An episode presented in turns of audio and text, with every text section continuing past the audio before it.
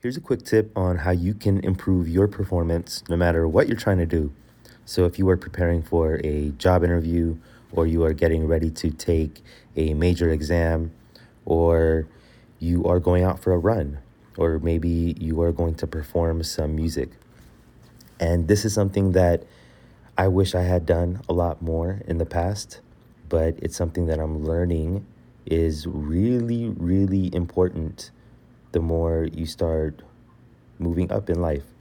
And this is to warm up. And I know it sounds simple, but this is really, really important advice.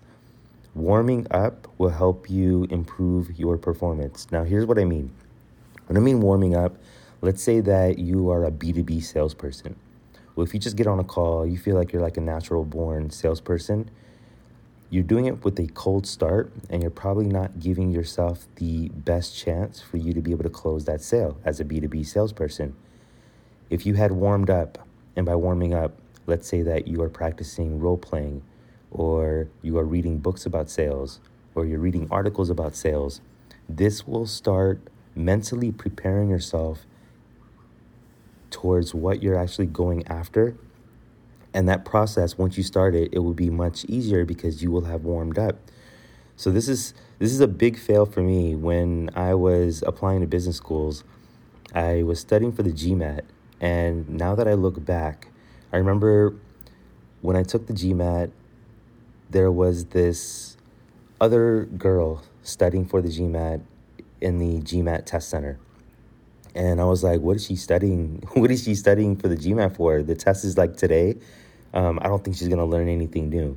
So while she's like sitting there studying for the GMAT, I went outside and I loaded up a bowl and I just started smoking weed because I wanted to be relaxed for this test. And I took the test. But now that I think about it, I think I could have done much better if I had actually studied a little bit right before because studying for the test will get you mentally prepared.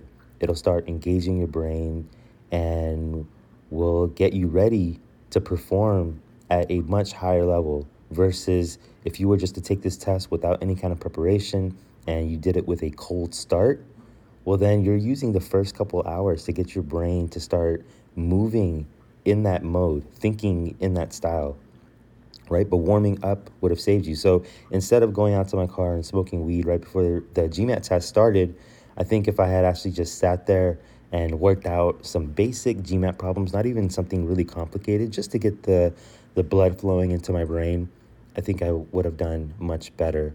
So now warming up is something that I try to build into each one of my processes. So if I have a sales call, for example, I will warm up with some material about sales.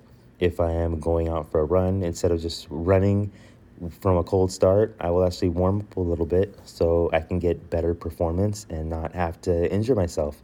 So just warming up, no matter what kind of task you're doing, ask yourself what can you do to warm up just to get your brain prepped for the activity that you're about to engage in.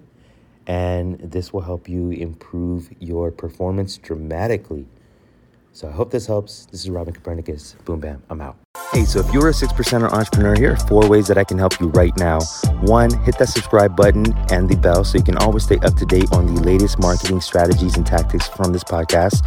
Two, find out how much of a natural born entrepreneur you are by taking the visionary quiz at robin.ws forward slash quiz. Three, join the Visionaries Facebook group at robin.ws forward slash group. And finally, four, if you want to join the first startup accelerator that helps you skip investor funding, then go ahead and book a call with me at robin.ws forward slash call.